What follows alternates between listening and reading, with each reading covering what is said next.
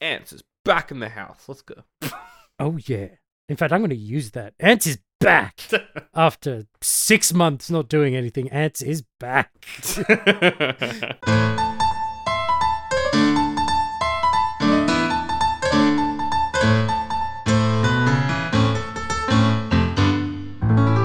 Welcome, ladies and gentlemen, and people who identify otherwise.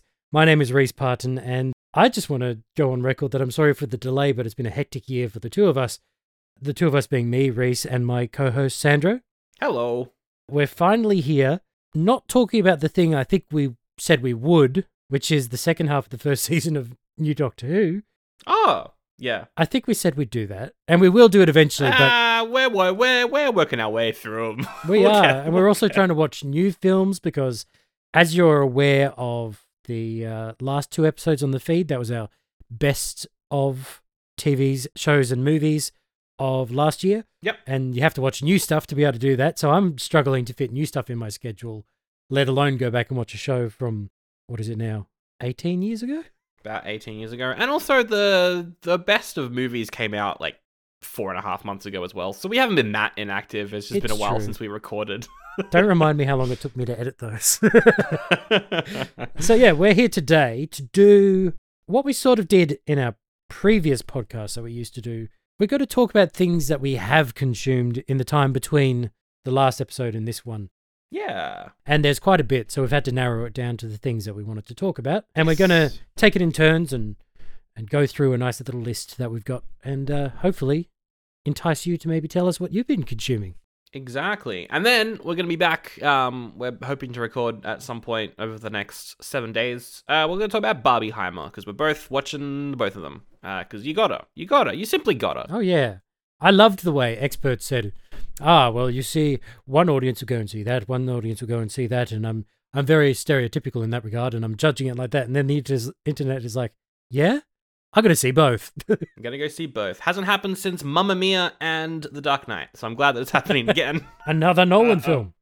Another Nolan film. It was meant to happen Ooh. for uh, John Wick 4 and Matrix 4, but they pulled John Wick 4 for a, a few years. So unfortunately, that didn't happen. It's happening again in September for an event called Saw Patrol, uh, which Oh, is no. Saw 10 and the Paw Patrol movie. Wow.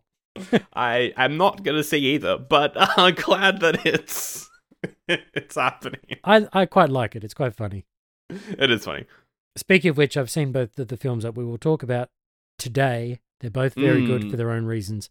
I'm not going to say anything else because I don't want to tarnish anything for Sandro, who's planning to see it tomorrow at the time of recording. That's right, and uh, I'm sure we'll talk about it a lot in the DMs Oh, in yeah. between recording sessions. But I'm we're sure. probably gonna rush that recording out because we both want to talk about it. Oh, yeah. very badly, which would be good fun. I want to talk about how every Nolan film that I've seen since The Dark Knight Rises, and including The Dark Knight Rises, have been a bit too long. Mm. Good, but long. It's because he writes them now, and he's not a he. He just just edit yourself, Nolan. we'll talk about that in the episode. I reckon. We will. Let's let's do that. Yeah, yeah, yeah. My opinions on Nolan post Dark Knight. Anyway. Yes, they're very different to pre Dark Knight. oh yes. All right. Do you want to go first, or should I? I can go first. Um, just a bunch of stuff that, we're, that, that we've been watching, reading, and talking about. I yeah, I want to talk about something that I've been watching right now. Hmm. Uh, it's a show that I did mention in our end of year TV episode. Uh, that was something that I wanted to watch and then I didn't because I didn't have time. But I have finally watched The Bear Oh, I've heard so much about it. on Disney Plus. Show about uh, making food, running a restaurant. It's like Uncut Gems, but for but for running a restaurant. It's like Uncut Jams. Uncut Jams. The whole show is a panic attack, basically.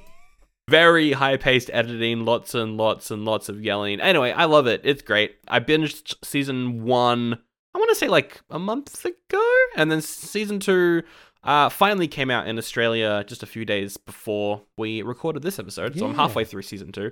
It is, it is, it, yeah, I, it makes complete sense that this is doing well. Like, it's Hmm. so much fun. I don't find stuff like this particularly like it doesn't make me that anxious. There was only one episode in season 1 that made me anxious and that's purely because it was a one-shot episode. The whole Oh, episode was shot yeah to look like it's in one shot. yeah. There's something happening in the background that kind of provides a beat to the entire episode. So the whole episode's soundtrack is 1 BPM. Uh it just Damn. Stays that way the whole way through and the tension just rises and rises and rises that's the only episode that really got me i i don't Hmm. particularly find stuff like this that anxiety producing because um when you have adhd your life is like that uh Yeah. yeah but i think um it's i love that people like this i like that this show got really popular because it's really it's it's really fun Is it sort of like Chef to a degree? um Or is, am I just linking two food themed shows or stories together? I think no, I think it is a little bit because Chef is also very. I mean, it's Jon Favreau, so the dialogue is not necessarily dense, but very quick. Yeah. and snappy, but not always funny. Like there's a lot of quips, but the quips could be insults towards other people. More about how it's delivered than being a incredibly witty quip. But if if someone can play with it really well, then it works. yeah, it is a lot like Chef. Actually, it's not as wholesome as Chef gets. No, it doesn't sound like it. there are some moments where you're like, oh, like every character. There's one in particular, um, the guy called Richie, because uh, the show's about a brief synopsis. Uh, Carmy, he's an award-winning chef. Uh, his brother has passed away, so he's taken over his restaurant and he's trying to put it back together because it's a complete disaster. That's the general premise of it. It's set in Chicago, and um, you've got the manager of the restaurant uh, is this guy called Richie. Uh, he's a bit of a loudmouth. He's incredibly rude to everyone. Oh, A bit problematic at points as well. But then there's like a particular point in I want to say like episode three where it's revealed that he has a daughter and everything he is doing is for that daughter, and you're like, oh wait, I like this guy now. God damn it. it's it's kind of like that. Like every character has an arc and a reason to be doing what they're doing. It's great. All the acting is great. Highly recommend it. If you got the Disney, uh, check it out. i might be on Hulu in America. I'm not sure. I think it is. Yeah. But yeah, it's really good. I was uh, hoping to be over halfway at this point. You know, I was I sat down earlier today and I was like, I'm gonna watch two episodes because they're all about 25 half an hour each. I sat down. I'm like, I'm gonna watch two two episodes. I watched one episode, Yeah. and I was like, let's do, do it one more episode. I clicked play next, and it was an hour and six minutes. So Oh. it's Okay.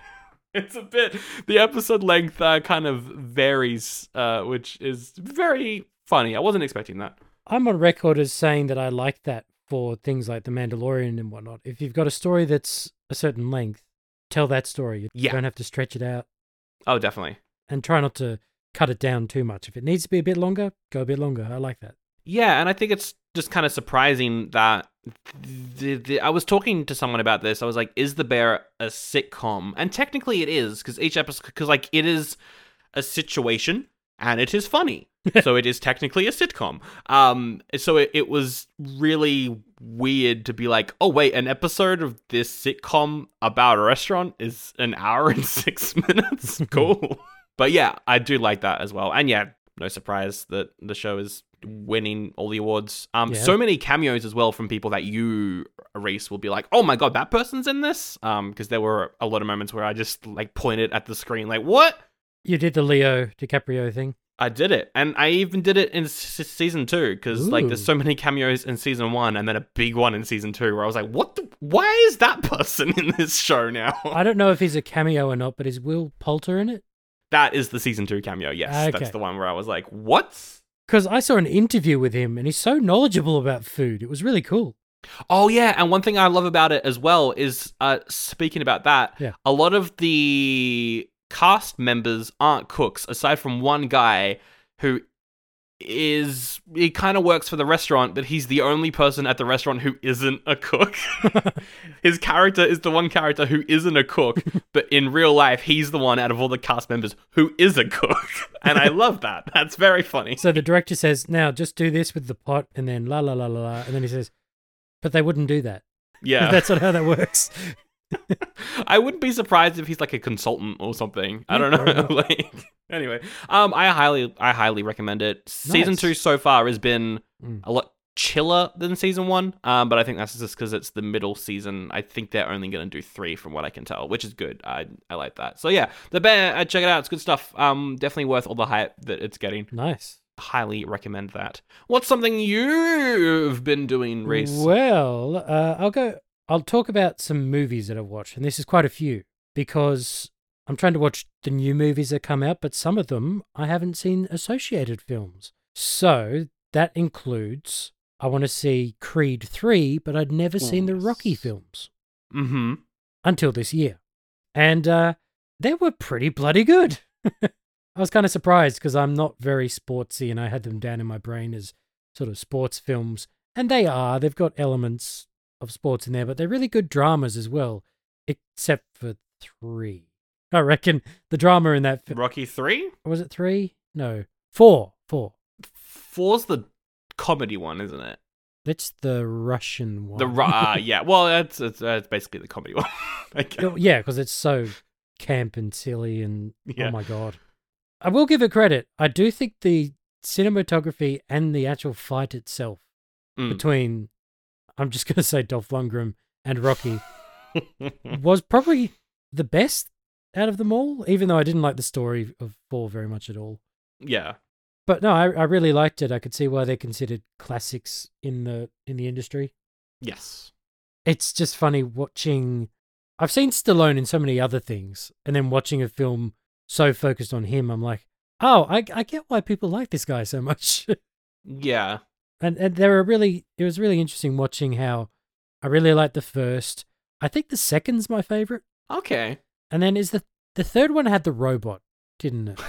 I, th- I think Rocky Three is robot. Yes, I, I I think liked so. everything about the third one except for that bloody robot. that is th- entirely fair. Yeah, and then um, Oh, that's the one with uh, with Mr. T, isn't it? He's the yeah, yeah, yeah, yeah. and then the protege who turns on him. yes. And that was a good fight, actually, in the street. I liked the cinematography of that. That was quite good.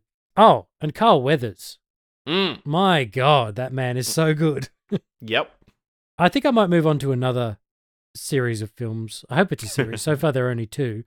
And that is the Extraction films with Chris Hemsworth. Oh yes. I really liked the first one. It was not what I was expecting it to be, and it was very good. Okay. Have you seen number two? I've only seen one. I I Okay. thought it was fine. I didn't really rush out to see the second one, but it is on my list. I do want to watch it. Uh, second one, on a technical level, is better. okay. And the reason why I put this on the list is because you mentioned that episode of uh, The Bear that is shot like a one shot. Oh yes. There's a 21 minute sequence in Extraction 2 Okay. that is a one shot. Because they did that in the first one, but it was only ten or Yeah. minutes or something, wasn't it? Yeah, it was. But, and then about two minutes in, I realized, oh, they're doing a oneer. This is great. and then I was like, oh, oh, oh, this is good. I love one shots. It reminds me of Daredevil and how they had to try and compete with their own hallway scenes. It's great. yeah. and uh, and then you get to number two, and it includes almost every sort of action you possibly can. It's great. Okay. There are elements of it I rolled my eyes at, like can Chris Hemsworth die, or is he just the Terminator secretly? um, but other than that, I I enjoyed it for what it is. It's a, an action movie with over the top stunts, which people would die with, but who cares? It's a lot of fun. yeah. Yeah. I liked the first one. Tried to do some earnest stuff that I didn't particularly like, but Yeah. it was, it, was fine. It was it was fun. Oh, David Harbour was good in the first one. I didn't know he was in it, so I went, oh, Oh, Cool. he was in the first one. That's right. Yeah, he was. So yeah, th- I mean, they're not the best films, but they were good for what they are. And I really, I was taken back by the the one shots or the appearing to be one shots in both of Mm. them, and I really appreciated that because I think that's a good achievement. So, uh, Rocky and Extraction, those films I've been watching, I'm pretty happy with that, and I'll hand over to you for the next thing on your list. Awesome.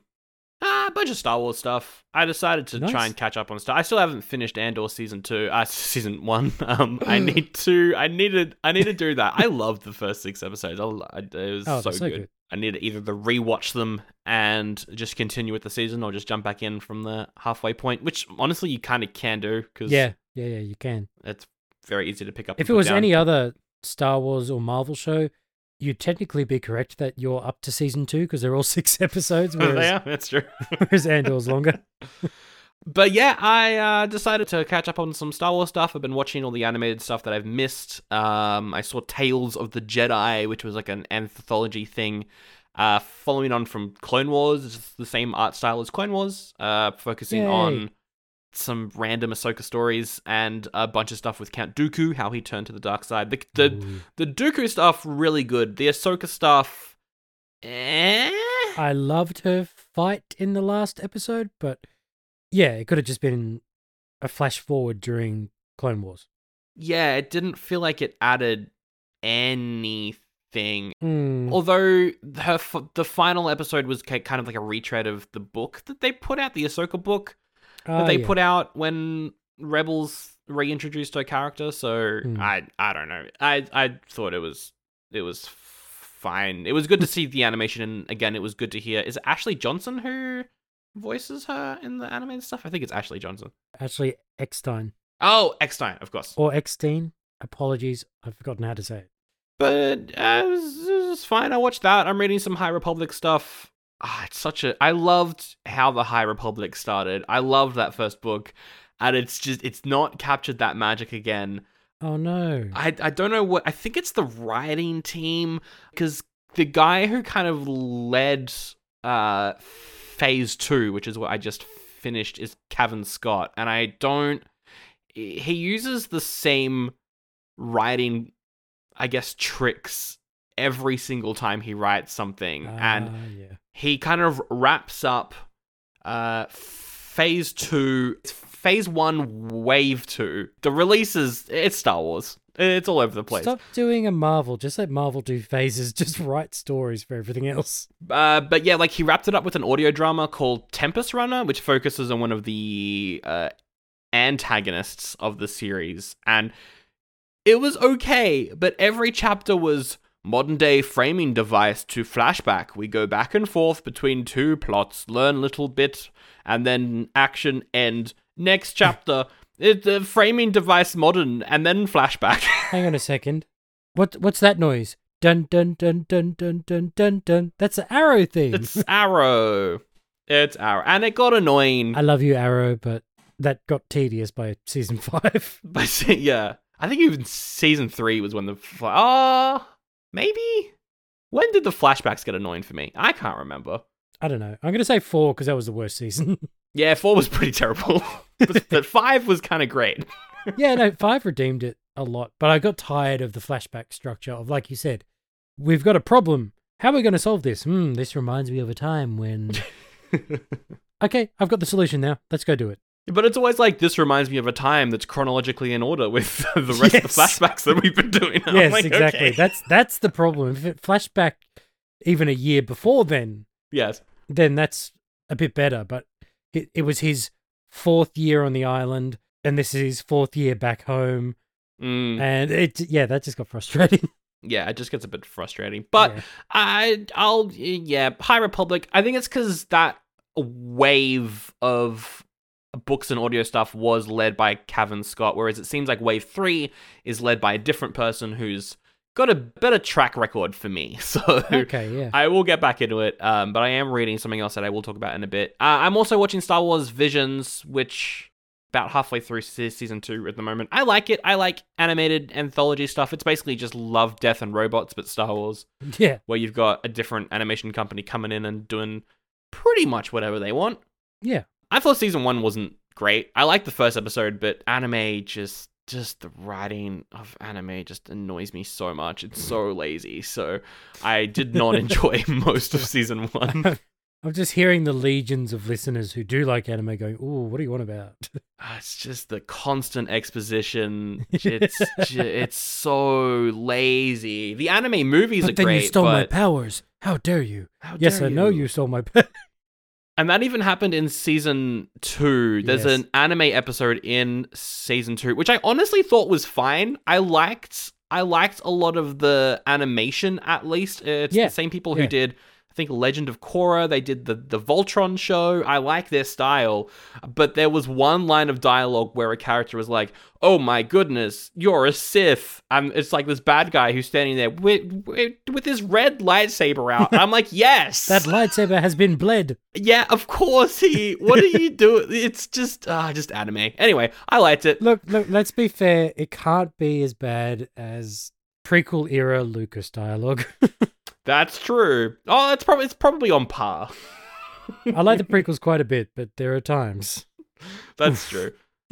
I think though, because like with particularly the voiceover people that they tend to get for the English dubs of anime, they Hmm. treat it so seriously that I know.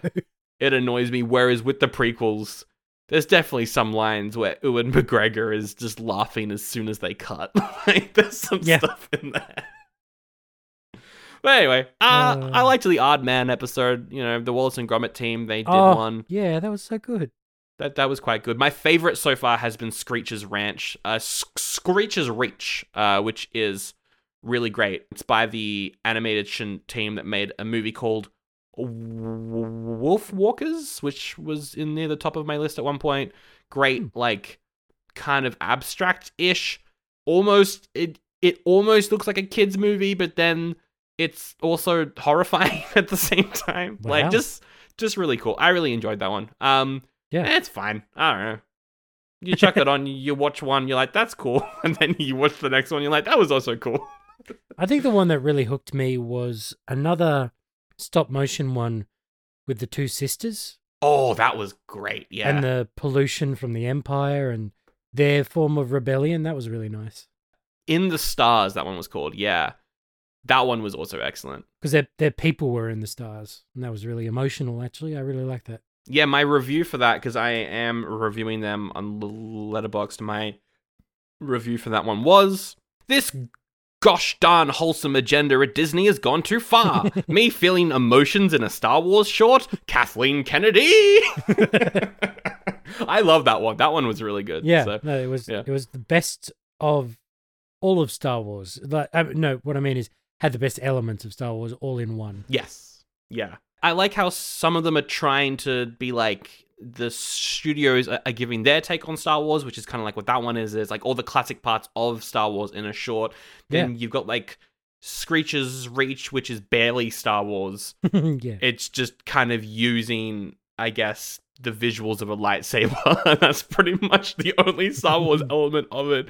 Yeah, I like I like the idea of this show. It sometimes falls flat on its face every now and then, but it is pretty good. I do like it. and I think the thing I love is the ones that fall flat on its face for me. Other people are going to love as much as I love uh, the one I just mentioned, or exactly. a Yeah. few of the other ones that I'm just like, wow, this is really cool, really interesting take. Yeah. No, definitely. Which is why you need to diversify your storytelling. Which is why we, which is what we said on the TV, best of TV stuff. It was actually great that we got Book of Boba Fett at the start of last year and Andor at the end because I love Andor and I Mm. quite liked Book of Boba Fett most of the way through. It was right. But I like that they're so different and they do different things and they tell different stories. And the more of that you have, the better. And I think Marvel's suffering from maybe not having that at the moment. Yeah, Marvel feels very kind of going through the motions a little bit. Yeah. And, and I say that as somebody who loves Marvel. And I guess like uh, I haven't seen Mandalorian season three, but from the looks of it, that turned into an anthology show as well, which I like the idea of. It's Um, like yeah. different characters kind of taking over the leads of different episodes and stuff. That's what I I haven't seen it. I yeah. don't know anything that happens. I've just heard that the Mandalorian isn't the main character anymore. Well, I don't believe that. Okay, It features a few people as it should, like, um, what's her name? Katee Sackhoff's character. Why have I forgotten her name? oh yes, from Clone Wars. I Yeah. don't remember her name either. But she's quite a prominent Mandalorian. oh yeah, So she should have quite a prominent role in a show that's getting more and more than one Mandalorian these days. Mhm. So that's what happened. And people are like, oh, the Mandalorian's not even a main character in his own show. A bit like how people complained that the Doctor wasn't the main character when Clara Oswald was there. And I was like, oh, yeah, but oh. he is the main character. it's that sort of criticism. Gotcha. It is. And he was always there, yes, but they also just happened to write a character for the companion instead of just saying, oh no, what's happening now, Doctor? exactly. And I mean, at the end of, I mean, halfway through the book of Bob- Boba Fett, his story arc kind of ended anyway, as well. Yeah, you got you got a really good capper to what sort of everyone was like, what? Spoilers, but Baby Yoda's going to leave, and then we got him back in Book of Boba Fett, which felt Yes. like season two point five of Mandalorian.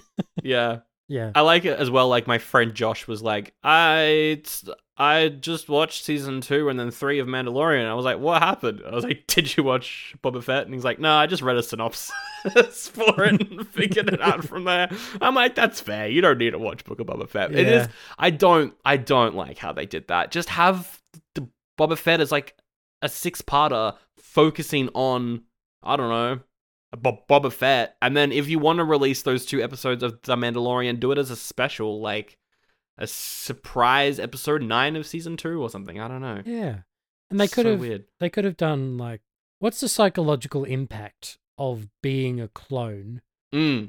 or something like that as well. I don't know. It, there, there's so much more they could have done with it. I liked it, like I said, but it wasn't what I wanted it to be overall. yes. What's something else that you've got?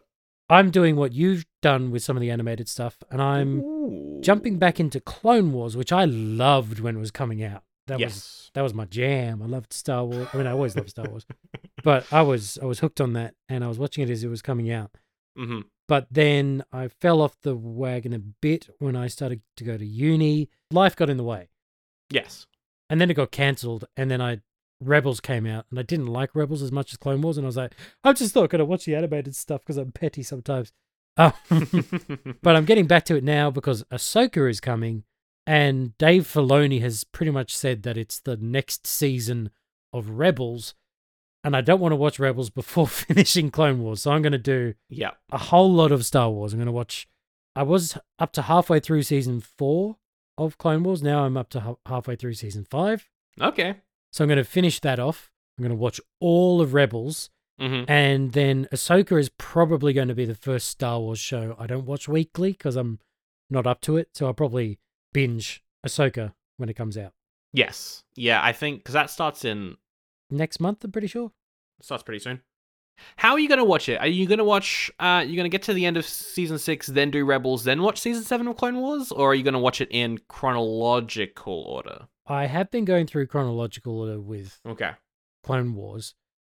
Um, I'm not sure because I remember I haven't seen last season of Clone Wars, but I know you could try and fit in like Revenge of the Sith before the last two or three episodes or something like that because that's when Order 66 happens. I'm Yes. I'm sort of aware they pay homage to that. So I don't know if I want to do something like that. Mm, yeah. Okay. I'll do a bit of reading, hopefully not spoil myself about what people might recommend. I I think you should be fine just watching it in the order that I guess it aired in. Because the thing is, pretty much every main character survives because a lot of the Jedi that I actually have grown to love during Clone Wars get very callously wiped out in episode three. yes. like Plo Koon, I didn't know who he was when I saw that film the first time, and now I'm like, oh my god, that was Plo Koon dying? yep. Yep. I do like that how they were like, uh, that Jedi who got killed in episode three has a cool d- design. How about we give him a character now? and he's played by James Arnold Taylor, and he's so good, and he's got a beautiful relationship with Ahsoka, and I, I just love those two together. And then he's just like offhandedly, oh yeah, that clone just shot his ship down. That's the end of his great character. Sometimes prequels are that have done afterwards are bad. Sometimes. In that, when the first time they did it, you didn't really care, but Mm. now you do. Yeah. So yeah, I might. I know everyone who dies and everyone who lives because of episode three, and I know Ahsoka's coming up in a TV show, so I know she doesn't die in. Clone Wars. But yeah, I'll, I'll see what order I will go through when I get to that. But I've been really enjoying jumping back into um, Clone Wars. I saw Saw Gerrera for the first time chronologically. That's right. Yes, yes, he was introduced in this before. Uh, before F- Forest took over for Rogue One, Yeah, which which was which was good. Oh yeah, and then you got season six, which was like a Netflix exclusive. yeah. It came out like the year that Netflix became popular, and, and they were like, ah, we'll do Star Wars. Same year as Daredevil, I'm pretty sure, wasn't it? And it was like, yeah, oh, something wow. like that. Netflix is offering a lot. And that was uh yeah, that was back Mm. when Netflix was I don't want to say good, but better than it is now. I don't know. Yeah, it's weird. Speaking of revisiting things, there's a little bit of an explanation as to why I did this.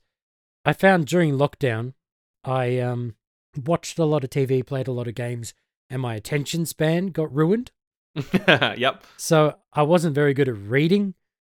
I mean, I I, I could do it, but I just didn't do it for very long. I got a bit bored, and I was also reading really dense books. That's when I pushed myself through the first Game of Thrones book and stuff like that, which That's right. Yep. are good books, but they're so dense and there Mhm. are so many characters and this that, and the other. And I want to get back into the habit of reading, and I have done recently, and it's helped improve a few things like my sleeping pattern, which is good. Yep, that's good. Instead of staring at the phone all night, I read a book and then I fall asleep sooner. Uh, and the book that I've been reading is Sir Terry Pratchett's The Color of Magic, Oh yes. right back at the start of Discworld. And it's a lot of fun. I've heard this story because I used to listen to audiobooks of Discworld quite a bit. Mm-hmm. Uh, I heard it about three times and I read it read it myself instead of having it read to me Yes. once before. So this is like the fifth time I'm getting this story. but I don't care. It's like comfort reading. oh, definitely, yeah.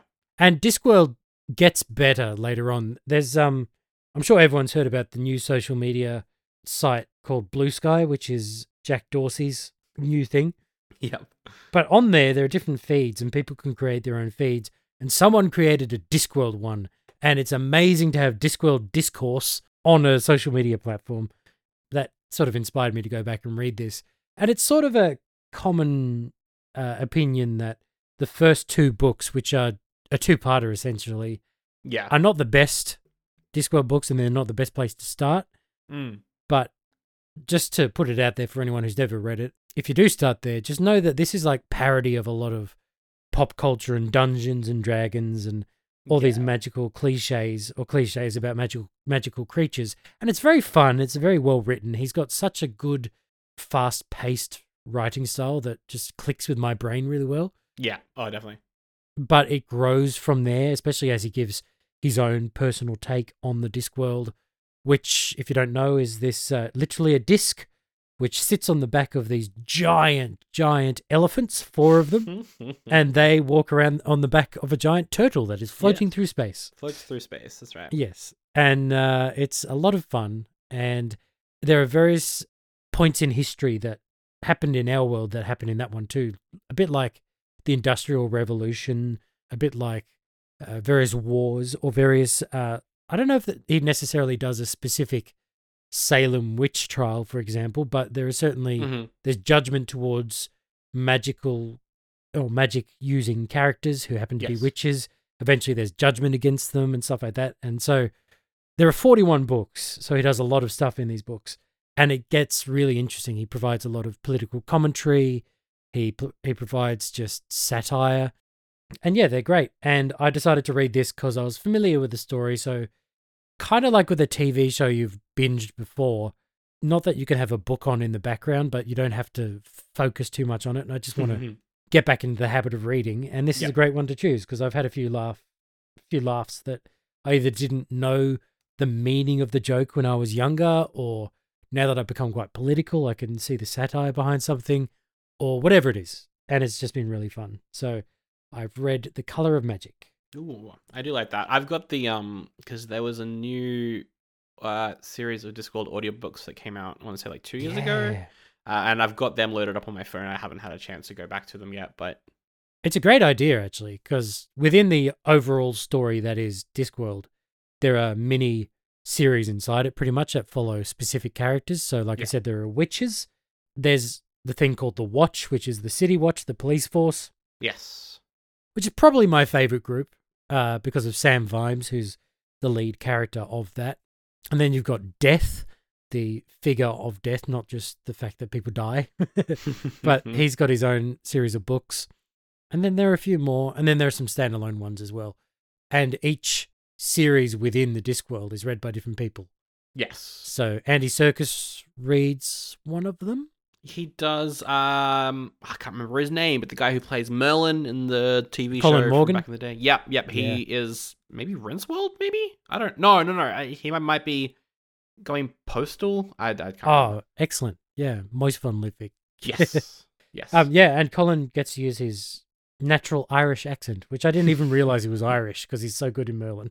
Now, on the subject of reading, just so that we can get through this list nice and quickly, Mm. I've started reading some more comics than I used to, and I'm having a blast. And one of them I read at the recommendation of one James Gunn himself. Ooh. Not that he personally recommended it to me, but he said that the Superman movie that he's writing is somewhat based and inspired by Superman Legacy. ah, classic. Yep. I gave that a read, and uh, that was a lot of fun. I'm Yeah. not really the biggest Superman fan, but I really enjoyed it. Some really good, iconic moments in there, I thought. Yes. I believe. Did they make an animated version of that? I don't remember. They might have. Ooh. I don't know. Their animations are great. Where the uh, live action stuff fails, the animation does very well. Yeah, I haven't. I haven't watched an animated uh, DC film in quite a few years. I thought it kind of dipped a bit. There was a very ah, I can't remember what. I think th- I think it was after Flashpoint. They dipped a bit for me, but uh, yeah, there's some great stuff in there. I mean, yeah. if you haven't seen uh, is it Under the Red Hood, the Batman one? Oh yeah, You- That's a must watch. That is incredible. yep. It's so good, and it's why people want Jensen Ackles to play Batman Yeah, yeah, because he would be very good. he would be good. Yeah, actually, that's sort of something I haven't gone back and watched them, but I've seen them all. I've been watching reactions from a channel called The Real Rejects. Some of the people on there haven't seen them, so they've been watching the animated films, and it's Mhm. just a joy to see them absolutely loving them, Mm. especially because a lot of the recent DC stuff, no offense to anybody, just hasn't been very good. so it's good to have some sort of DC project that is excellent. Yes, uh, definitely. Also, funny joke in Dark Knight Returns Part 1, where it said that the head of uh, Daily Planet TV network, Jimmy Olsen, says that the current writers' strikes, now in their seventh year, won't impact this year's scheduling. oh dear, and I thought that was very poignant or timely. that is a good one. Yeah. Yeah. No, there's a bunch in there that, that I do want to go back to. I oh yeah, the last one I saw was Superman Red Sun, which is what if Superman instead of landing in America landed Russian. in Russia. Yeah. And I thought uh, the comic is good. I thought the movie was real bad, but um yeah. Oh, and what was the other one? They did they balls up Killing Joke? oh yeah, Or- but uh, killing J- J- joke was a disaster.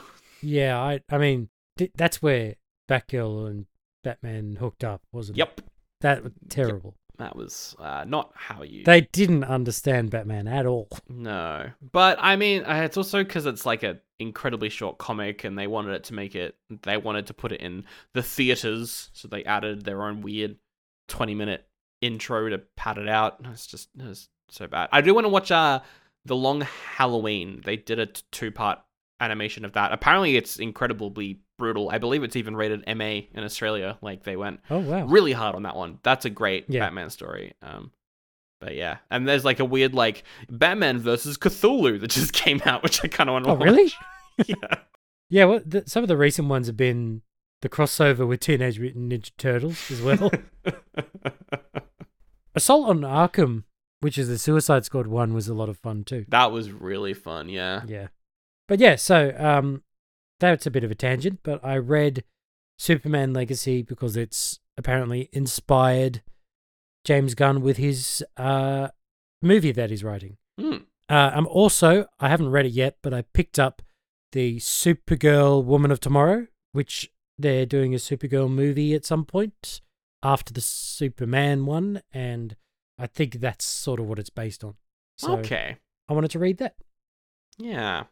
Hell yeah. I haven't seen The Flash yet, but by all accounts, uh, great Supergirl. So, Yeah, I. Uh, the thing is, I'm sure she's great. I'm sure the cast, on the whole, are Hmm. great.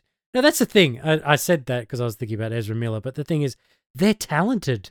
they can act, yeah. They're just crossing too many lines. They can. I, I find their Flash annoying, a, a, a little Oh. annoying. I think they they worked well in Snyder in in the Yes. Zack Snyder uh, Justice League cut because Zack Snyder Yes. doesn't know how to make annoying comedy. He just makes bland oh, comedy. Yes. So Oh, he makes comedy. there wasn't anything for Ezra Miller to really work with. Yeah, and then it was just awkward person who was clearly supposed to be attracted to Wonder Woman, and then there was the same physical gag that Joss Whedon put in Age of Ultron, Ugh.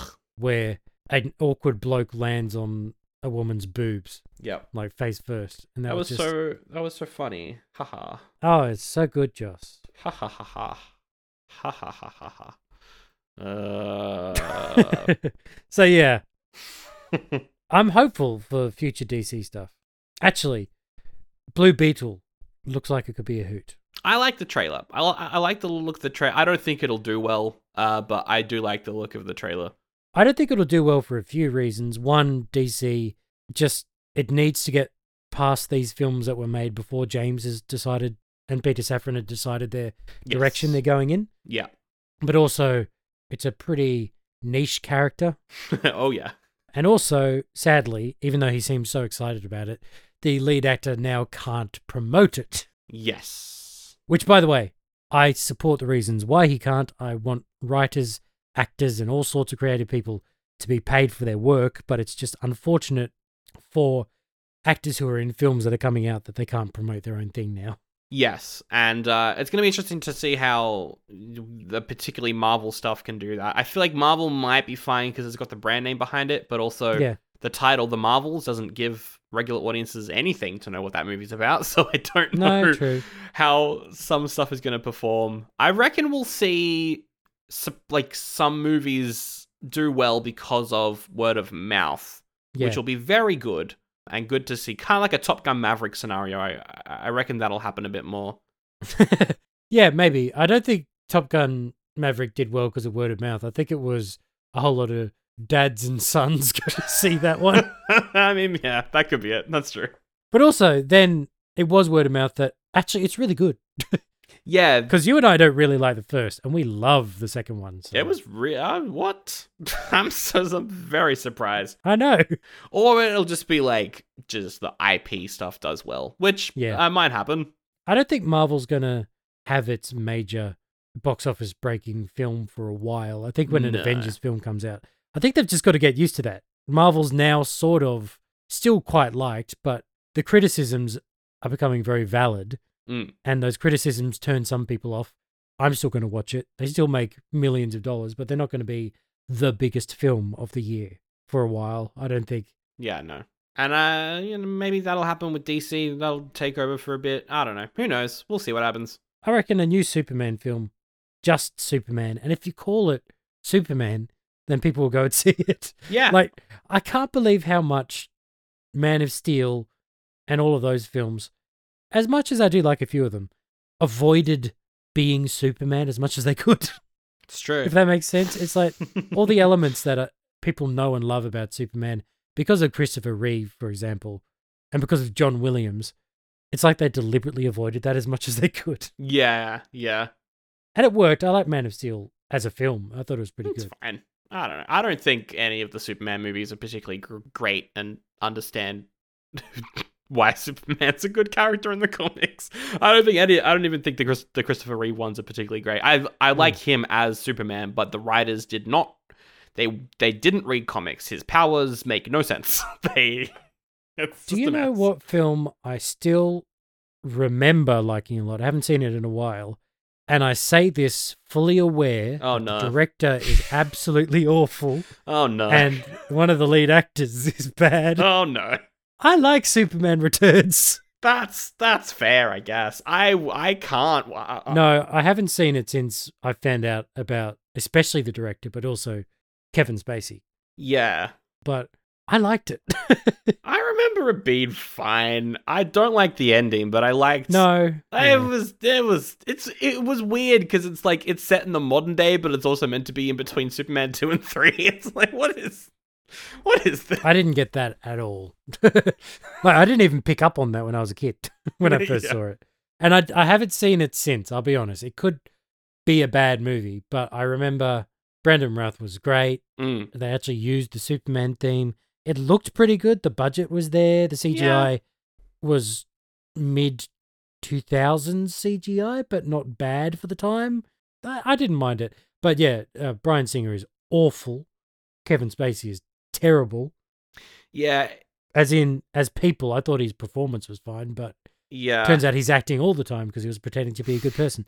Yeah, no, I think it's the combination of the two of them. Like, I can still watch X Men, Yeah, which is also directed by Bryan Yeah. Singer, and I can remove him from them a bit. But with Returns, you've got him and Kevin Spacey. It's just, Yeah. uh, it's just, it's like with Whedon. I watched Firefly again not long ago, and he's very talented. He was just really abusive on set, as it turns out.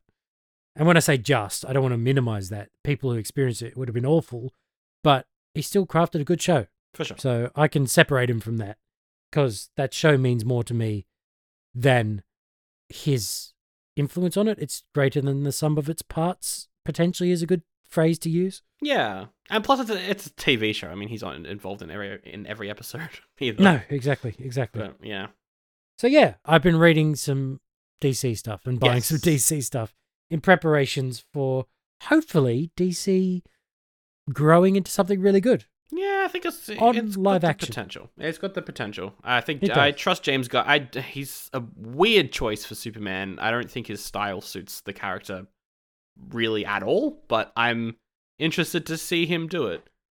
I would have said that before I read Superman Legacy, but Okay. Seeing some of the stuff in there, like the creatures in there, are very much up his alley. All right. That's good. And then watching the fight in Guardians of the Galaxy 2 between Peter Quill and Ego, Mm. and then seeing Adam Warlock in Guardians 3, I think the flying sequences are going to be pretty good. Okay, that's good. That's good. Um, well, speaking of reading, I have also been reading. Um, I've been reading something that I don't, I don't usually read airplane books, and by airplane book books, I mean crime novels you buy at an airport to pass the time. But I have been reading one, and it's called The Dry by Jane Harper ah, yes. an Australian crime thing. I'm watching it because they they made a movie adaptation with Eric Bana, and it was the highest grossing Australian movie of all time, I think, or one of the highest grossing Australian movies of all time. And I saw the trailer for the sequel, and I thought it looked really good. So I was like, I'll read, I'll read the books. You know, I like mysteries, I like crime books. I'll read it. Haven't read an Australian crime novel in a very long time, so I picked it up. Um, I've got it on my Kindle. I've got the audiobook as well uh, and I'm and I'm and I'm giving it a read. And uh, yes, I do laugh at stuff that's meant to be serious. Um, I do find a lot of the Australianisms to be very funny. I don't know why, Yeah. Yeah, no, I, I get you. but it's a it's a fun story. It it's weird as well because I've got the Australian version of the book on my Kindle, but the audiobook is international and they've changed some words because some markets might not know what certain Australian phrases are. So in the book, it's like, I went out into the paddock. But then in the audiobook, it's like, I went out into the field. Oh, come on. and just small changes like that. I just, it's just very entertaining. It's very melodramatic. It's like, I'm a federal police officer. Yes, an uh, um, American ac- accent. I'm an Aust- Australian police officer. I went out to town that had a drought and all mysteries Yeah. and stuff. And it's very like, this is all that Australia knows how to write. like, this is every cliche, but it's enjoyable. well, it's kind of funny. I felt that way with the film, too. I've seen the film. Yeah. And it, I'm so used to Robert Pat- Pattinson as Batman doing the voiceover he did fits so well for Batman in an American style story. And Mm. I think Shakespeare's internal monologues for his characters, or little monologues to themselves, are really good for a British thing. Yes. But I can't take an Australian doing it seriously. I can't take some serious Australian drama seriously sometimes. I don't know why. Yeah. Because most Australians aren't that way. no. We're, we're not too mellow. We're not too uh, like melodramatic. We don't we don't sit on it too much. It's like kind of, oh well, that's fucked. But you got to get on with it, don't you? Yeah. No, you're right. And I feel like with the movie though, you've got Eric Bana who I mean he started in sketch comedy, so Yeah. I feel like he might bring a a bit of tongue in cheek to it. I don't know. I haven't watched it yet. I'm gonna watch it. I, I vaguely remember it. I remember watching it in lockdown in 2021, Yeah. Okay. and I was hardly sleeping those days because days meant nothing in lockdown. It's true. We did a lot of podcasts in lockdown. we did, we did. but yeah, I, I kind of there was a sort of tongue in cheek element, but it was a very serious production as well. I, Okay. I thought. But I think that works. I watched um The Stranger, which was a recent Australian crime thing. Uh that was Mm. excellent. That was really really really good. So like it's a bit of a cliche to be like th- this new Australian crime drama, but sometimes they can be good. I Oh yeah, just feel like the book the book is exactly what, you know, your aunt reads when getting on a plane and coming over and then she tells you about it, but like two weeks later you ask her about the book and she's like, I don't remember ever reading that. What are you talking about? It's that sort of, you know, very forgettable sort of novel. It's fine. It's it's fine. The it's the writing is okay. It does make me laugh every time they're like, "Oh, you're one of those city slickers from Melbourne, aren't you?" yes, it's very funny. Yep. and I don't know. I'm enjoying it. I'm not taking it too seriously. It's a good mystery um because he uh he's called back to this town uh cuz his best friend appears to have been involved in a murder suicide so uh, he's trying to get to the bottom of that and there's like some some childhood secrets and stuff all happening. Uh eh, it's, a bit of it's a bit of fun. I'm Mhm. reading it in between a bunch of Star Wars novels, so Ah, having something that's not Star Wars is kind of refreshing, I guess. yeah. I've got a bit of that lined up for myself actually because I read quite a while ago. I read the first in a trilogy about Han Solo. Oh yes. um, by A.C. Crispin. And then I want to read, that was after I read the first book in a trilogy by Chuck Wendig. That's right. Aftermath. Yes, in that, that trilogy. I want to read the second book in that. And then I'm thinking of reading the second book in the Han Solo trilogy. Yeah, yeah, yeah. and then I'm thinking of reading the first in the High Republic, The Light of the Jedi, which Mm. I know you really liked. I loved it, yeah. And I think I agree that one of the characters on the front should be played by Jodie Whittaker when they tell that story. Yep. and then I want to read the final one in the Han Solo trilogy, and then I want to read the the final one in the aftermath. Yep, yeah.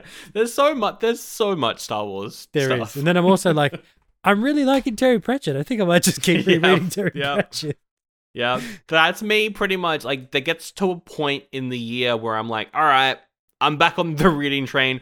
What Yeah. new horrors have come out? What new crime mysteries have come out? And like I have a look, I'm like, all these books, yeah, I'm gonna get them all. And then I just get them and I'm like, I'm not reading these. I don't have the time. It was a bit like how I saw the gorgeous new covers on the re-release of the Wheel of Time series. Oh yes. when the show came out. I was like, oh, that's gorgeous. I'm just going to get that. And I'm like, I struggled reading the Game of Thrones book, which is about the same size. How am I going to get around to reading this? but it's sitting there and it does look great. Yeah, yeah. I know. I wanted to. I wanted to read those as well. Um, uh, did not. I I worked my way through the Witcher series, so I'm proud of that. I'm proud that I finished the Witcher Oh, good. series. Yeah. No, I, I'll get to it eventually, but it's just one of those ones. Also, with books that big, I'm kind of happy to put them aside sometimes yes. and just read like the equivalent of a early Terry Pratchett novel, a couple of hundred pages. And then I'm like, well, look, it's a big story. That was a big event. Maybe there was a big battle that happened and involved a few armies. I could stop there. I'll get back to it. It's like the end of a season of a show hmm or something like that. So yeah, I, I might do that. Now I've got a question for you Yes. because you've read quite a few Stephen King books, haven't you? Oh, I've read uh, a decent amount. Yes. If I've never read one, do you have one that you would recommend me starting with? Hmm. Well, I think if you're going horror, the best one to start with is definitely Pet Sematary. That's what he said Okay. is is one of his favorites. I love that book. Hmm. Um, if you want something that's not horror, Mr. Mercedes is really good. Okay, yeah. And That's that kickstarts that kickstarts a, a trilogy that then spins off to The Outsider, which then spins off to a different series. I remember that. And then they made an adaptation of it for the TV. Yeah, there's two. There's a TV with uh, is it Brendan Gleeson Yeah. with Mr. Mercedes, and then also a TV of The Outsider, but that's that that that's got Ben Mendelsohn, and that's not connected to the other show. Ah, Um, and I believe his new book is a spin-off of Mr. Mercedes as well. One of the characters in that and Yeah. is getting her own book. That one's really good if you don't want anything too horror-y. hmm, we'll see how I go. I'm usually okay with books for some reason. I think it's because even if it describes something scary, I can tone it down a bit. Mm. Whereas I don't like horror films and shows because they stay with me. Yeah. yeah. I think Pet Sematary is pretty good. The, the the characters are good fun. I mean, you could start with Carrie, but ah. I don't know. That book hasn't aged well. Speaking of Ben Mendelsohn, this will only mean something probably to you and a few, a niche section of, of our audience. But watching Secret Invasion, I can't help but think of, you didn't talk to the Skrulls, did you, mate? I didn't call the cops, did yeah, you? you didn't call Shield, Yeah. Did you, mate? I can't. I can't not hear uh, Broden Kelly's impression of Ben Yeah. Mendelsohn every time I ever see him. I know. That's great. It's great. Uh, speaking of Australian stuff, though, I've seen a couple movies, and I did want to talk about the new Indiana Jones. Before, but, but before I get there, um, a bit of a connection from the dry to a oh well, and you brought up Stephen King, so also kind of ties together there. Uh, Australian Ooh. horror film, Talk to Me. I saw that, got invited to a to a special event by Letterboxd, and I was like, hell yeah, I'll go to that. Um, I use your website quite a lot. Yes. It's by the Philippou brothers. You might know them uh, from RackaRacka, Australian YouTube channel. They made like horror comedy shorts. Hmm. They made a movie called Talk to Me, which has been the advertising for this has been uh, has been massive. It premiered at uh, Sundance in January. There was a bidding war between a bunch of different production companies. A24 won, bought the distribution rights, have been especially in Australia, going hard on this one. That there's been trailers for this movie pretty much since Evil Dead in like March or April. I've been seeing Wow. trailers for this every time I go to the theater. Um, it's about a young woman. She and a bunch of friends have this embalmed hand. You grab the hand, uh, you see d- spirits. It's like a seance sort of thing and spooky stuff happens after they give it a shot. And I went into this, let's just say, not expecting much because Australian horror films, particularly Australian horror films funded by Film Australia, uh, tend to all be the same thing. They're the same. It's like kind of spooky stuff set in Australia, Australian accent. Uh, no, they got like mummy issues or daddy. You know, there's uh, like some stuff with the family. And the monster was trauma the whole time. And the Babadook was great, but we need we need to stop making every Australian horror film that. There was a film that came out on Netflix called Run Rabbit Run, which was just that again. It was just the Babadook again, and I'm I'm I'm I'm sick of it. I'm sick of it. I want Australia to make something fun. Whenever a movie is produced by Screen Australia, it's sad and. Yeah. They we don't make fun stuff here anymore, but I can safely say that has changed. Because talk to me, Yay. yes, it has some themes, some stuff going on. It's you know, it's not all uh all funny scares and that sort of stuff. It it, it is reasonably I don't want to say deep, but it is about something. Uh, it is also though a ton of fun, very creepy. Uh, oh, the visual effects, it's all practical. Um, there's some great uh, practical effects, some great gore. It just a ton of it. Just, it it's great. I wanted more. My only criticism about it is that I wanted an extra ten minutes at the end because it's so good. It's also basically an Australian Evil Dead movie. So if you like Evil Dead, check this out. It's kind of if it's kind of like an Australian version of the uh, 2013 remake. So I was mainly just watching this, being like, "Th- "We made this. we made we made this. Australia? We made a good horror. Uh, What we did." Because I just haven't been impressed by Australian horror films for a very long time. So yeah, it's good. Uh, Talk to me. I think it's out in August. Um, not sure when it's on streaming uh, or when it's going to other countries, but in Australia, it's out in August. Okay. It's good to hear because I, I think you're right. We we often say that Australia does crime stuff quite a lot in films or shows, and I mean they're often quite good. Yeah. But it's nice to see things branch out a bit more, and it's also good to see something shake things up a little bit. Yeah, like uh, we just like uh, Australia. We used to have a bunch of good comedies. Like we were known for uh, the Dish, the Castle, Kath and Kim, all that sort of stuff, which is all great. Kind of, kind of happened with the merger. It was the same team behind that. Working Dog Productions made a Yeah. movie called The Merger. That was a great, you know, classic Australian comedy. But we just Mm.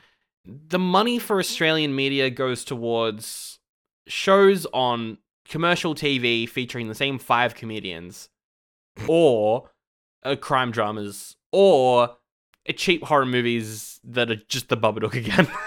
like, we don't we don't step out, and so I'm glad that Yeah. we're getting something like this, and that, and also it's not just the fact that we're getting a movie that is different. It's also the fact that it's really good. like it's it's really really really good. And I I mean A24 bought it and people follow them. They're just a film distributor, but people follow them like they follow Marvel. They are Yeah. a, a, a brand unto their own. So they they release good stuff. they do. They really do. Yeah. And so I for them to release this, I think is also going to put definitely the directors, but I think Australian horror into yeah, I we just might get a lot more of these, which I'm which I'm really hoping for. There- There's already talks of a sequel, but if Mhm. we get I don't know, if like Australian horror becomes a thing cuz we're great at visual effects as well. A lot of oh yeah, CG gets done down here, but also our practical effects are incredible.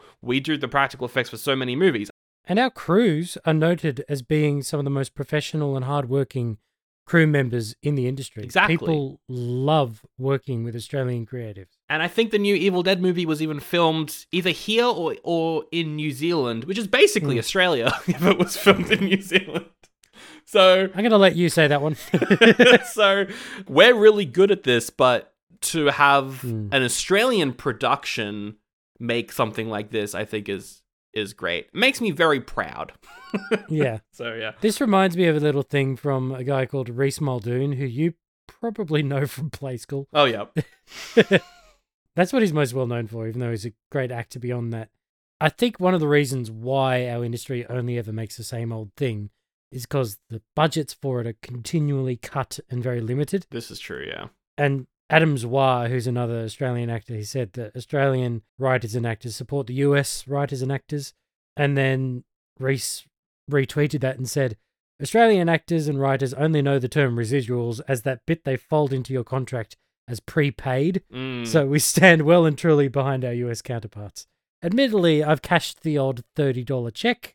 And then he says, hot tip, the Bluey creators aren't rich. Yep. So our, our industry just doesn't, we don't have the right sort of workers' rights when it comes to creative industries. Yeah, I know people who worked on like uh Ronny Chieng had an ABC TV show back in the day. I know people who were cast members in that who still work a 9 to 5 as well. Yeah. And yeah. Oh, the guy who was the lead actor in two seasons of Underbelly, Mm, again, a crime show, he was also laying bricks during the day. yep. I can't believe it. I mean, I can because I'm trying to get into that industry. It's Mm. bloody tough down here. It is. yeah. But also though like we see that with cast members of Orange is the New Black Oh, were yeah. working hospitality while Yes. that show was on Netflix and it was the most popular show on Netflix for a Yeah. while. And the writer of the Daredevil episode of She Hulk got three hundred and sixty something dollars in Yup. residuals beyond what he was paid to actually write the thing. But afterwards, three hundred and sixty dollars. What the hell is that? Yep. It's uh, pretty bad. Pretty bad. Yeah. So we support the strikes. Keep it up and pay your writers. Do you have anything else to mention? I've got one thing left, but I, I don't have a whole lot to say about it. Yeah, I've got one more thing. Well, then I'll. Uh, well, speaking of not making much money, uh, in the cinemas right now is Indiana Jones and the Dial of Destiny. I went and saw the new indie. I rewatched all of them before it as well. That original trilogy is, I mean, Temple of Doom has its issues, but that original trilogy is yeah, so good. It's so good. I love it. And Crystal Skull, it's bad, but it isn't as bad as everyone says it is. I don't know. It's just kind of boring. No, I've always said that. yeah, it's kind of boring. Has a few good set pieces. Has the the new uh, go-to phrase when something goes too far. Yep. Nuking the fridge. Nuking the fridge. instead of jumping the shark. But it's still kind of fun. Yeah. So I don't know. I love Raiders. I love Raiders a lot. Yeah. I was a big Raiders boy. I feel like every Indiana Jones fan has their go-to film. Like some people like Temple, some people like Crusade. I was more in the Raiders camp. Um, I really love how they made just a cheesy throwback to 40s adventure serials. Um, and when they were like, "We're bringing it back. We're bringing it back. We're doing Indiana Jones 5." I was like, "You're recasting, right?" Cuz I feel like that's kind of what they should have done. But no, we, we've got Harrison Ford back again for the fifth Indiana Jones movie. This time as Nazis again, but it's the 60s. Uh, Philly, Phoebe Waller Bridge is there as his goddaughter. Antonio Banderas is in it for a, a second. Boyd Holbrook and Mads Mikkelsen and the bad guys. And Hmm. I don't, I don't know, man. It's fine. It's fine. it's fine. I love James Mangold as a director. I think he's really good. I love Logan. Yeah. Um, he did Ford v Ferrari, which was, yes, admittedly a dad movie, but I thought it was really fun. I enjoyed it. And so I was excited to have him in here. I I just I don't have a whole lot to say about it because I think it's fine. It's perfectly fine. Did he also do The Wolverine? Yes, he did. Well, that was uh yeah, technically he did the Wolverine, but there was a lot of studio interference on that one. Oh, yeah, fair enough. They made him change it from an MA movie to M like halfway through production. Just- I was going to say, is it kind of like that in terms of quality, where it's sort of it's fun enough? yeah, I'd say it's closer to the Wolverine than definitely his two latest movies. Yeah. yeah. I feel like as soon as the first trailer came out as well, I had suspicions. I was hopeful when they were like Phoebe Waller Bridge and James Mangold. I was like, that's Oh, a yeah. great, those two are amazing. Yes, this will be fun. And they were like, we're doing the Nazis again, but it's in the 60s. I was like, awesome. Yes, you go back to the roots. Um, I just want to see Indiana Jones punch some neo Nazis. That's what I want. Uh, and Harrison like, Ford was asked about it, and he says, "I can't see a world where you don't punch a Nazi or something like that, is what he said.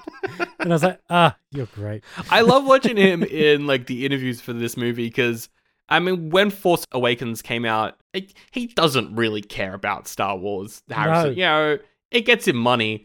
but Yes.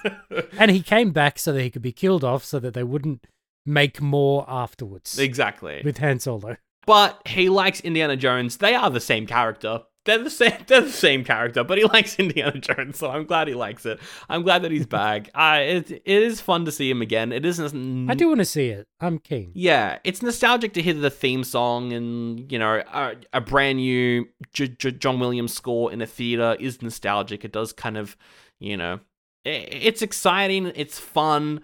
Um, it it's it's just it's just not the same. And yeah, like that kind of hit me as soon as the first trailer came out, where it was like, "There's a man with a legacy. His gray man." He's doing stuff and things. He's oh the legacy of Indiana Jones, and I'm like, that's not how you market this. Was there really a legacy of Indiana Jones? He's not a car. He's only a character in the Last Crusade because you've got his dad, and that's part of the, the reason why I don't like that movie as much as Raiders is because you give him a character. Indiana Jones is action adventure man with a whip. That's this is a silly franchise. At least to me, this is a franchise that's a throwback to stuff from the 40s where they didn't do character.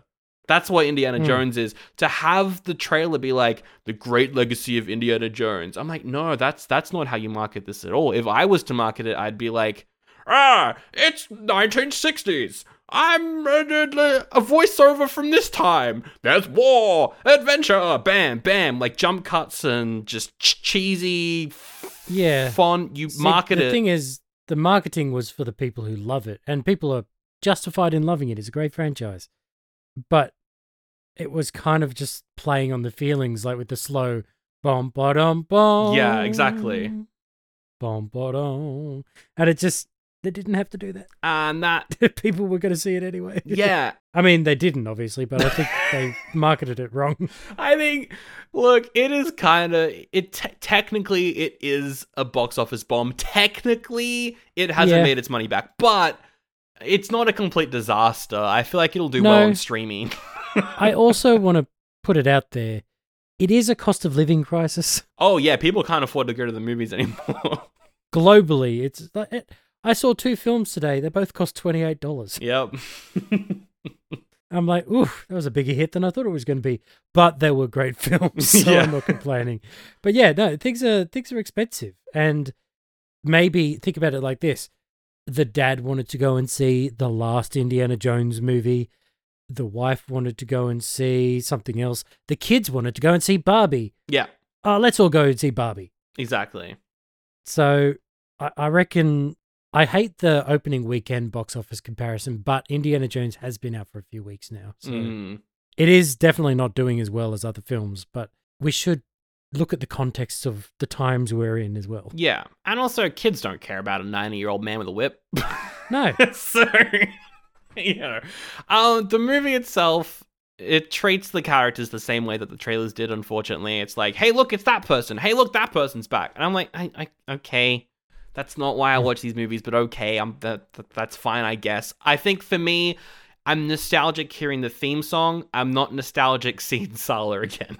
I'm like oh it's the it's just an, it's just gimli. Hi it's gimli. He's back. I'm like okay it's an actor. Great. I don't know. That's not why i watch these movies. Um there's some great moments in here.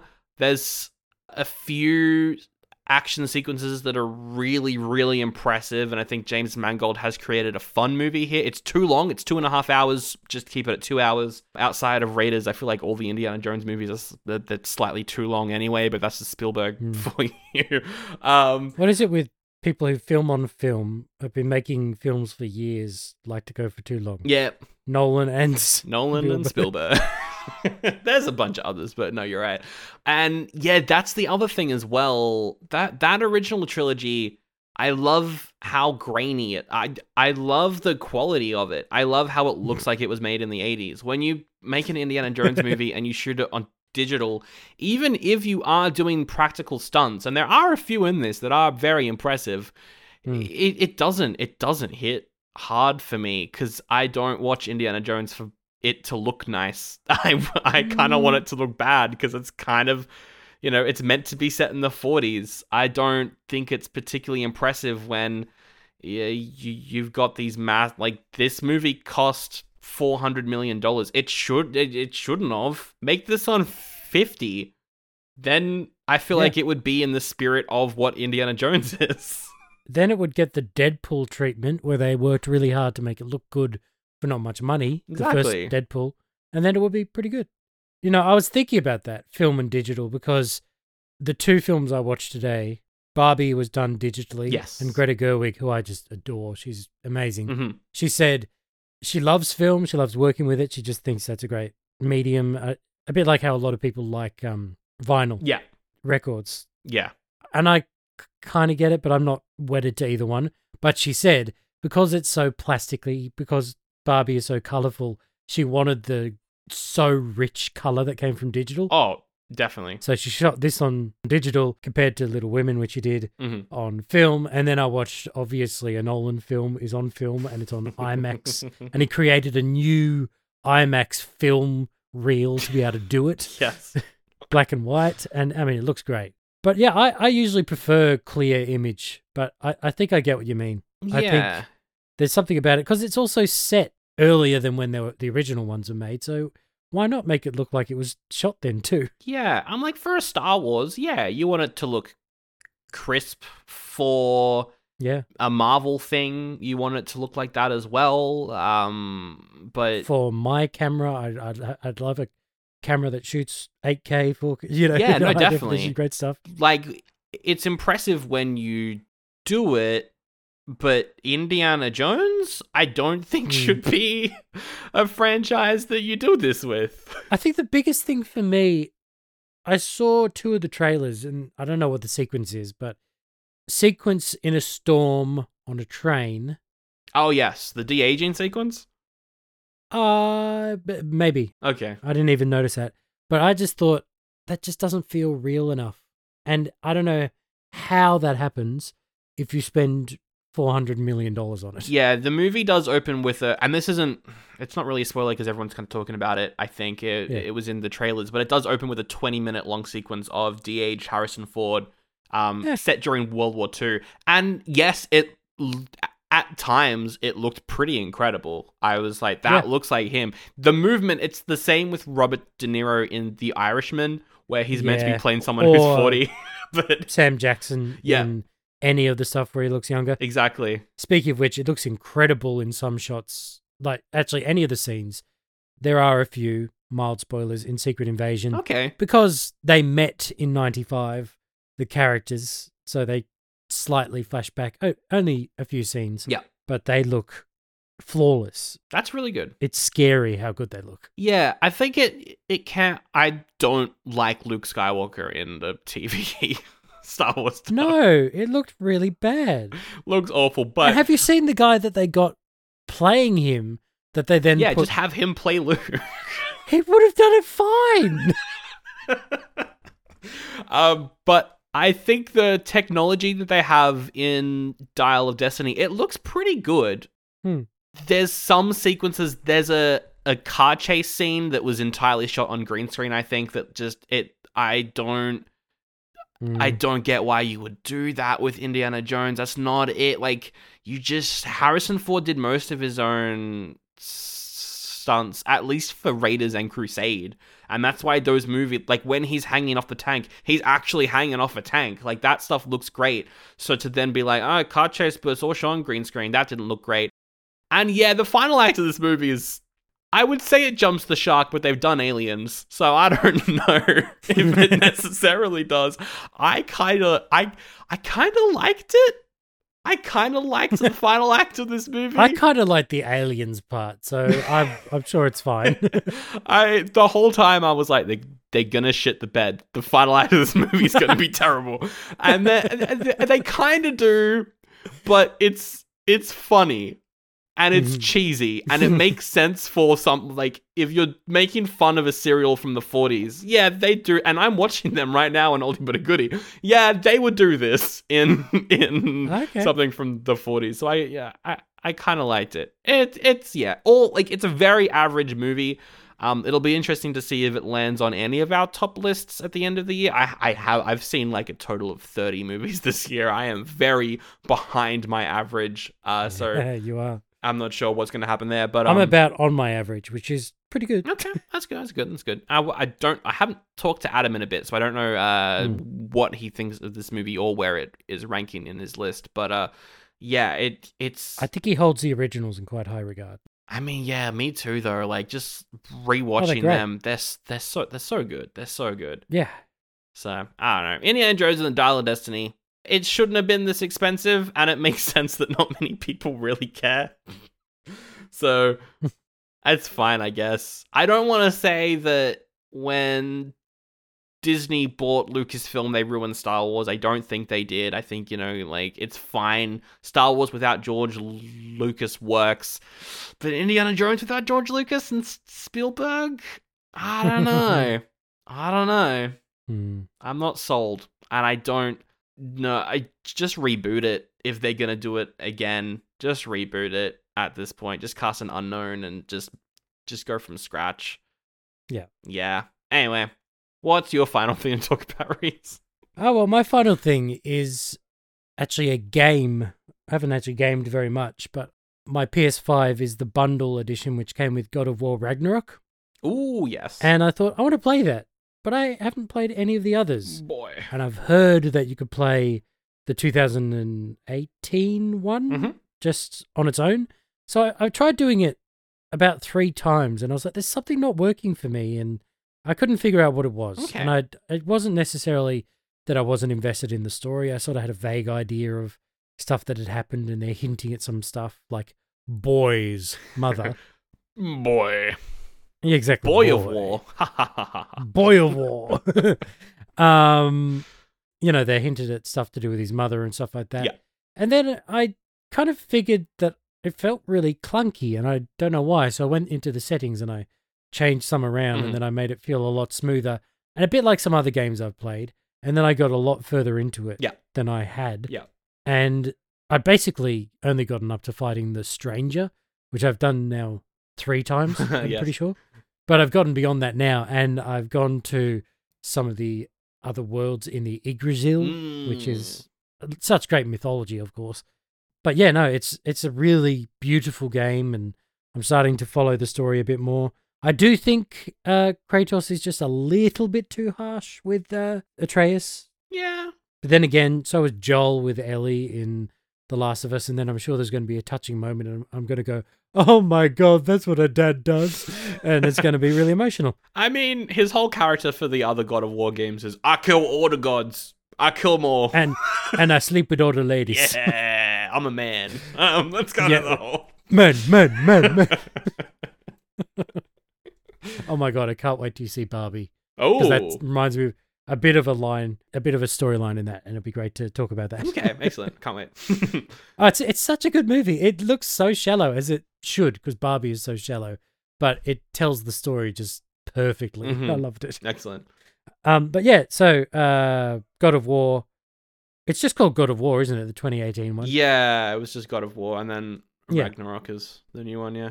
which Alana Pierce helped write. Oh, yes, she did. One of our own. Yeah, so Australian. I look forward to that. Yeah, Yeah. Australian, exactly. But yeah, no, I, I, I'm liking this so far. I haven't played in a few weeks just because life's been so busy, but yep. it's uh, it's a good game, and I look forward to more. I've finally kind of like either cracked the code of do I want to bother playing it, but probably more.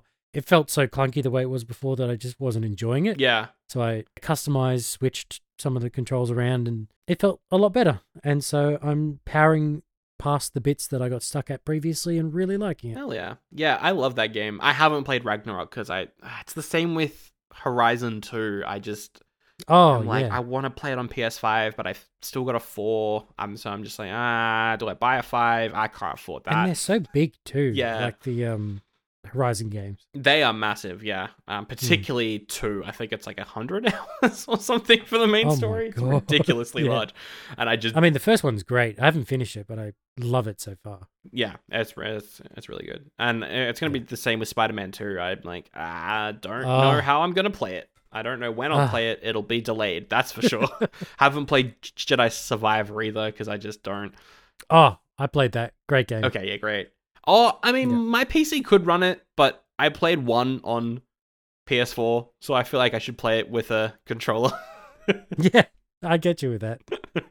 Yeah, no, uh, I liked one. One was pretty fun, but two, it's like the difference between Arkham Asylum and Arkham City. Ooh, okay. Because you know how that felt so much more dynamic and Yeah. you could do gliding and things like that. Some of the abilities you have in this feels so much more fluid Yeah. than the first one. So that's it's really good. That's yeah, that's great to hear. I liked I liked Fallen Yeah. Order. It was it was fun. I yeah, I definitely had I like the story the most. Yeah, I definitely had some small gameplay issues with it. So Hmm. if two feels more fluid, then that is that is exactly what I wanted. So excellent, Yep. Very good. All right. Uh, that's my whole list. excellent. So thank you very much for listening, everybody. And we're sorry for the delay, but we also said from the very first episode that this podcast will be quite casual. Yeah. And when real life gets in the way or jobs or opportunities get in the way, we will focus on those and we'll be able to get back to this because this is our little baby and we can do what we want with it. And we can we can prioritize things around it. Yes. I mean it around other things. Yeah. Uh. Yes. That's yes. That is proper English That's it. way of saying that. uh, so yes, uh, thank you for listening, and we will be back soon because I really want to talk about Barbenheimer. Although you're going to do Oppenbarb, aren't you? yeah, I'm doing Oppenheimer then Barbie. I like Yeah. hard then fun. Um. yeah, and yeah. to be honest, I think that would be the better way to go. Not saying either one detracted from the other one, Hmm. but with a Nolan film, you want to think about it, and I think it would be really good to have that kind of going on in the back of your head Mhm. while you're having a lot of fun with what Barbie is, because it's a lot of fun. Yeah, and I'm I'm very excited for I'm I am actually excited for Oppenheimer. I thought that Tenet was kind of bad. I thought Dunkirk was also kind of bad. So I am ex- Hey, Sandro, Could you tell me the name of the main character in Tenet? Oh, the protagonist. Fuck. yes. Fuck. Fucking hell. I like Nolan sometimes, but is I just he needs a co-writer. He needs a co-writer.